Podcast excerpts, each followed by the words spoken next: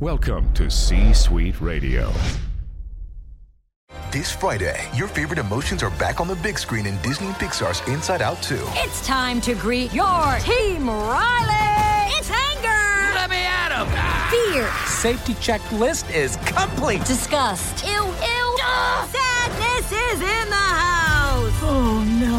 Hello, I'm anxiety. I'm one of Riley's new emotions. Disney and Pixar's Inside Out 2. There's a part two? We're going! Rated PG. Parental guidance suggested. Only in theaters Friday. Get tickets now. Idly hey!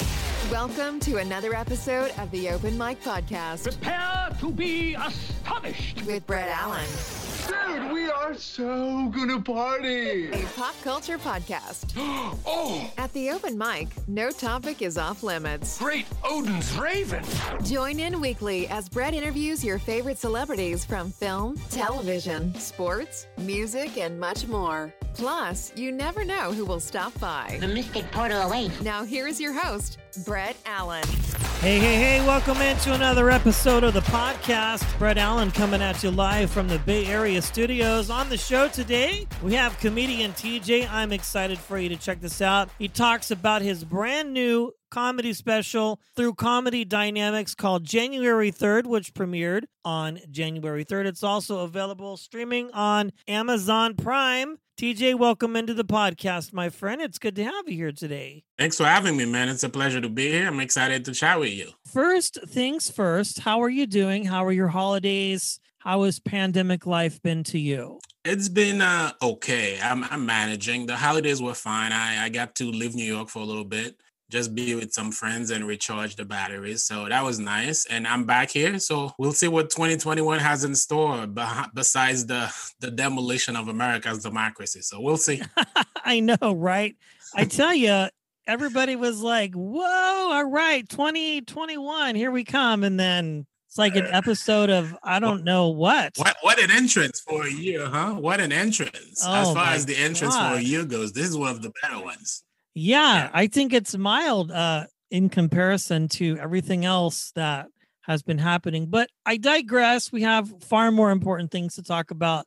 You have a debut special that is coming out or has already come out titled January 3rd, which happens to be your birthday. And this is a fun special. Let's talk a little bit about that. Was this recorded pre or post pandemic? Cool. Well, it's already come out. It came out on January 3rd, the exact day of the title Okay. of it. So, yeah, it's available on Prime Video, so you can go and get it now. Uh, we got lucky. We recorded it last year, January 3rd. We recorded it on that exact day, which is part of where the title comes. And uh, so we did it, and then two months later, the, the world shut down. So I got very lucky in that respect. And uh, I got to do it with uh, some comedians that I really enjoyed. I had a decent crowd come out, and then we shot it, and then we got a really good product. So I'm very excited to finally have it out and share it with the people. Yeah, it's a lot of fun and it's on Amazon Prime, which is a great streaming service for people to check out. I mean, there's just so much content right now for us to consume, but this is definitely one that we want to check out. So, you've been doing comedy for a very long time and have been at this for some time, and this is your first special. Growing up, was comedy something that you wanted to do was it something that you found interesting or intriguing or was it something that came to you later on in life You know, it's something that came to me later on. I, I like comedy, comedy per se, but I grew up in Haiti and growing up in my culture, we did not have stand up comedy. So I moved to the US in 2008 for college and, you know, higher education. And that's where I discovered and fell in love with stand up comedy. And that's where the the little light went up in my head where I kept watching it. The more I watched it, the more I thought this is something I actually really like.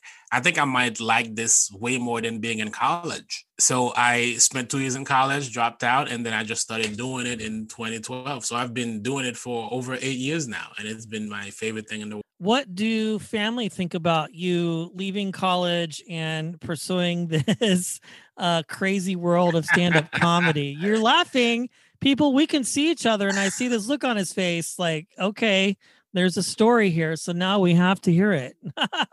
oh God, there's there's so many stories that I don't even know where to start. Well, first of all, my my parents are like your stereotypical immigrant parents who want you to do the most notable, most respectable professions in life. You gotta be a doctor and a lawyer and all that hacky stuff. So when my mother found out I was doing this, she did not speak to me for at least three months. So there was a, a rift in there, and to this day, I, she still hasn't accepted it. She we speak now, but she still doesn't think that's a good thing for me to do, and that's not something I'll ever be able to change all I can do is do what I love to do and live my life for myself and just be okay with that. Yeah, I think that's important and a very good lesson to note for our listeners or anybody who happens to be pursuing any type of creative art like this in particular, because it's like a lottery type job. There's a one in a million chance that you will get discovered. And when you do, you have to be ready for that opportunity, right? I mean, just because you have this special that, I mean, you've been working at that for a long time uh, before. I mean, that just didn't happen overnight, right? There's a lot of work and hustle that took place. Yeah, there's there's no such thing as overnight. People talk about it all the time where they go, "Oh, that person is an overnight success." No, all it means is you did not know of them when they were working in the trenches. That's all it is. There is no such thing. So we all got to work and we just got to figure out what we're after. And I think that's the very important part of it because you know, I've been in this for 8 8 going on 9 years now and uh you know, I'm I live in America. I like America, but there's a lot of aspects of American culture I'm not necessarily a fan of. Sure. There's the things that we push on people, the way we tell people they should live. Like I legit think the word success should be redefined or be more specific. Like when we look at someone, we go, "Oh, that's a successful person." Well, what does that? It means they have money. It means they're famous. It means they're on TV. What What does it mean? How do you define that? Uh, for me, it means I get to do the thing that makes me the happiest in the world. And I have a good group of people around me that I love and love me back. And it's a great support system where I don't need to feel like they need me to be something for me to have value to them. Where you just have sure. inherent value to your friends. Like, you know, your friends don't like you because, oh, you Brett Allen, the guy with the podcast. Just like you because you Brett Allen. Yeah, I think that makes a lot of sense. And I agree with you. Success does need to be redefined in a lot of different ways because, again, for what it means to you, it doesn't mean it to me. Like, success could be having you or anybody successful or famous on the show. That could be success to me, even though it doesn't necessarily involve money, right? I mean, it might involve some sort of notoriety or ability, but I didn't get here just waking up one day and starting a show. Like some people that it might work that way for them, but not mm-hmm. for us, you know, especially coming, you mentioned this earlier about uh, being an immigrant and coming into the country and, and having parents who at first weren't necessarily into what you did and, and still might not be them thinking, well, you mm-hmm. get paid to, you know, I think Jo Koy jokes about that as well too when he started about his mom, you know, teasing him and saying, "Oh, how are you going to pay your doctor's bills by telling jokes?" Right? Like it's funny, but like in the reality, you know, your parents obviously want you to be successful and to have something that you can fall back on. And I'm sure they probably are like, well, maybe this is just a fad or it won't last forever. Yeah, but I'm I'm also certain too, and please correct me if I'm wrong, that mm-hmm. when they look at you, they have to be proud of you on some level that you have achieved this status, I would imagine. Uh I you know I'd like to agree with you. I just don't think it's the reality for them because in their world, this doesn't mean that much to them they don't know it. They don't know. They don't have an example of a successful stand-up comedian in Haiti. Got it. So for them, like if I woke up one day and go and buy them a house, then they would say, "Oh, I guess this thing is worth something." It's not a waste of time completely. So that's what it is. And but I don't want to make that my focus. Otherwise, you get lost and then you Sure. lose yourself and then you start doing things just for that goal, which means you don't have any integrity anymore. So it's it's difficult. It's just a a, a- different way of looking at life. And for them, success is even if you're a broke doctor, you're a doctor. And they can tell their neighbors, my son is a doctor. That's just something to them that means something. That's the Oh, he's a comedian. What? Yeah, it's like what is, what is that? Oh, who are some of your? Jones for a Yeah, I know. It's funny. Who are some of your influences like that inspired you to really pursue this crazy dream uh, of stand up? Oh man, there's there's a few, but I'll give you the ones that were immediate. Uh, when I was here, so 2008 was my first year in America, and at the time, Comedy Central had this great lineup at 11 and 11:30. Jon Stewart and Stephen Colbert on the Daily Show. Yeah. And those guys were my first exposure to American culture and American politics and the American mindset. And they stayed funny through all of that. And I would say those guys were my first education into America and my first exposure to what it's like to be funny. And then I discovered stand up comedy itself. Okay. So I would say my big, big first inspiration, and he actually sadly died that year also, was George Carlin. Yeah, Wow. That, that's incredible. So, looking back to when you first started to now, and we've measured your life as a success, obviously, for certain reasons. Mhm. Is there any piece of advice that you wish somebody would have told you or that you would have listened to coming up that would have changed the trajectory of how you started? Um, I would say do not compete with other people. Just try to find your own voice. I think that's a very important piece of advice, especially in show business, because it's so clear when we get because everything about it is public. So we see other people doing things. We see our peers doing stuff. We see, and it's very hard not to compare yourself to other people, especially when it's people that are in the same field that you might know that are doing your thing. So if you can find that wisdom to go, hey, I'm finding my own voice and I'm not trying to compete with this person. What they eat doesn't affect what I'm gonna eat. The accolades doesn't take away from whatever accolades I might get. So you're just finding like, oh, I'm successful and happy when I get to do what I want to do. And when I get to do it in the most authentic way possible, which is me being the most me, that's my gift. So I'm very excited about that. And yeah, I think that's a that's the advice that I I, I have it now, but I wish someone gave it to me when I was starting out.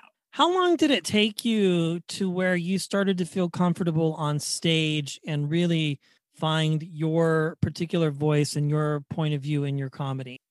Ah, that's a that's a good question. I don't know if I've thought about the years or hmm. Okay, so I would say in the past four five years or so, I really became comfortable with uh saying whatever I wanted to say, even if it meant there would be disapproval from the audience. Sure. Yeah, when you get comfortable with possible silence as a comedian, that's when you you sort of embracing, oh, I'm not trying to just do this to be a people pleaser. I'm trying to do this to express something specific. And if it happens to not be for that audience, I have to be okay. Yeah, so I like I remember like silence to me was a big part of it because when you first start, there's all the nerves. As soon as I get on stage, like I remember first year or so, every time I get on stage, I just wanted to say something just because the silence wasn't comfortable. You're just trying to get to a laugh to the noise so you can Sure. feel good.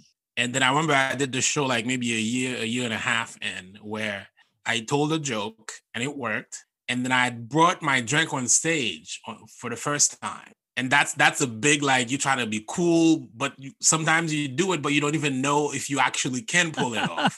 So I let I let the laughter simmer, and then I took a break, and then I took a sip from the drink. And while I'm doing that, I could feel the entire audience just sitting with me in silence, waiting for what I'm gonna say next. Got it. And that was a big milestone for me because it created this moment. Oh, I'm comfortable with this. And they're also okay waiting for me because now they trust me. That's interesting. I've never heard it put that way before because I, I've heard people say, you know, well, I, I got on stage and I always was just trying to make people laugh and just be funny and not really stick to the flow of my set or kind of going with the crest of the laugh or, you know, boom, boom, boom punchline or punchline hook, punchline, however you present yourself. And and watching your special, you know, I can tell that you're very relaxed, you're very comfortable with just being you on stage. And that's gotta be a great accomplishment, I would imagine, as a comedian, is just being comfortable in your own skin, right? And not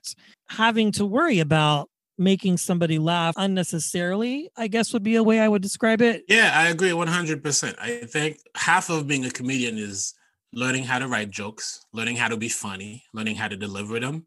And the other half is being comfortable with the person you are so that the audience sure. can accept it too. Because if you are, then you're fine. It's like, all right, this is who I am and I'm giving it to you. So take it. So I think once you have those two halves covered, then the work is just keep going and then you'll figure it out eventually. But yeah, I think that's a very important part of it. Just comfort. I mean, I've seen comedians, big and small, lose the audience and become nervous because they aren't going along with flow of however their set might be going.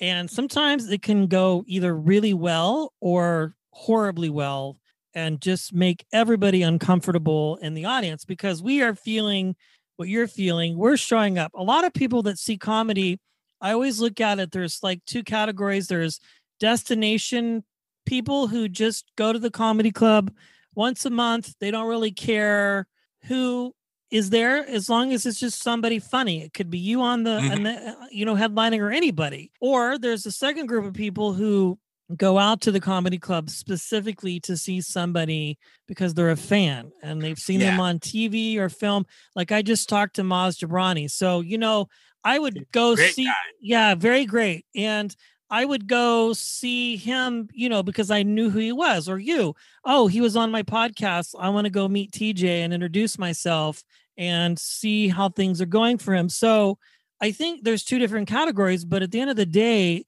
we're all in the same boat in the audience. We want to be entertained. We've had a couple drinks.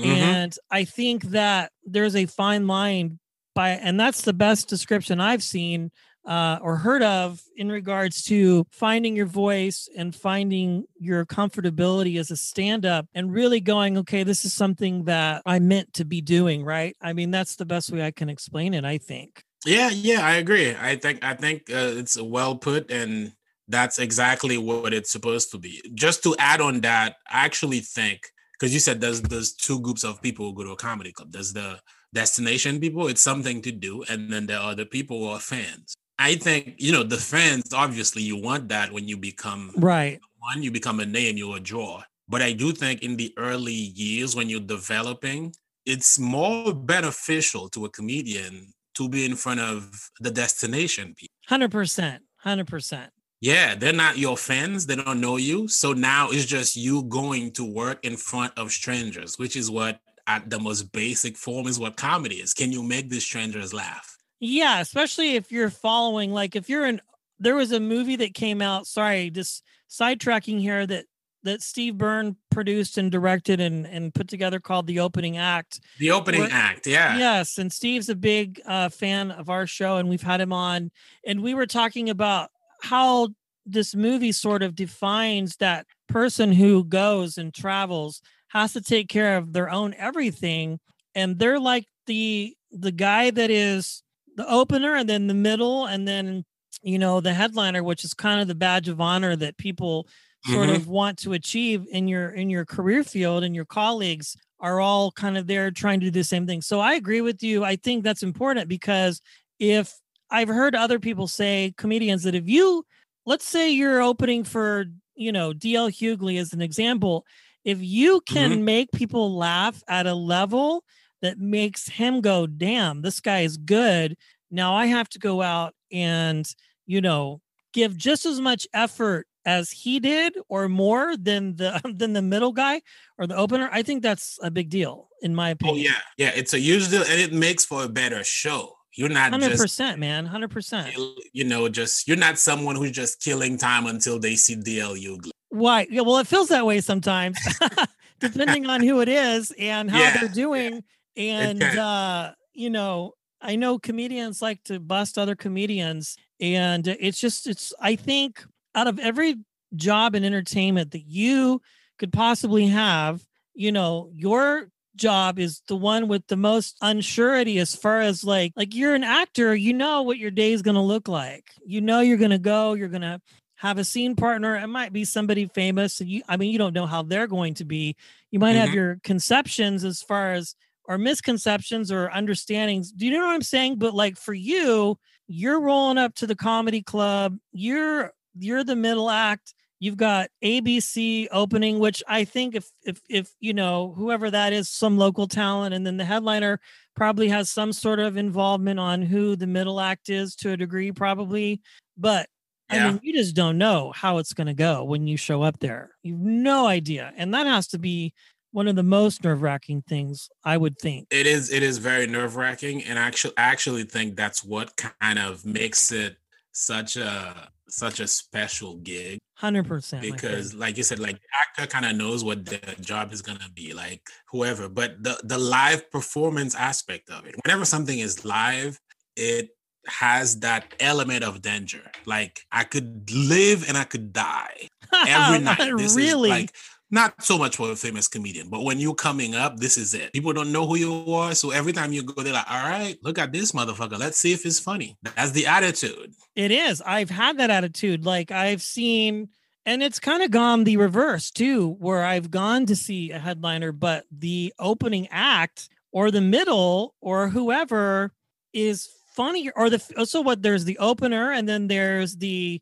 the feature and then there's Feature, and yeah. then there's the you know headliner so it's like sometimes the feature or even the opener are funnier than the main act. And i think people too don't necessarily understand you know a comedy club is where you're working out material so you're trying new things out. So there can unless you're Mhm. touring a special like somebody's touring something and you've seen it so you kind of know what to expect the rat-a-tat-tat and throw in some greatest hits and some new material and i think it's all great. Tj you're a true treasure my friend. I- i'm excited to see what happens. If people have not seen this january 3rd it's available on amazon prime you need to check it out and uh, if people want to connect with you on social media or just learn more about your comedy tj how can they do that Uh, you can find me at TJ Stand Up on uh, Instagram and Twitter. That's at TJ Stand Up, one word, and it's very easy. That's where I post all of my stuff, and I have all my links there. Everything that I've done, you can find through that platform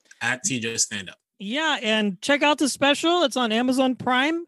Uh, we we have no excuse. We have nothing better to do. This lockdown is not ending uh, anytime soon, like we hoped. And wear a mask, please, regardless of your political position. It helps.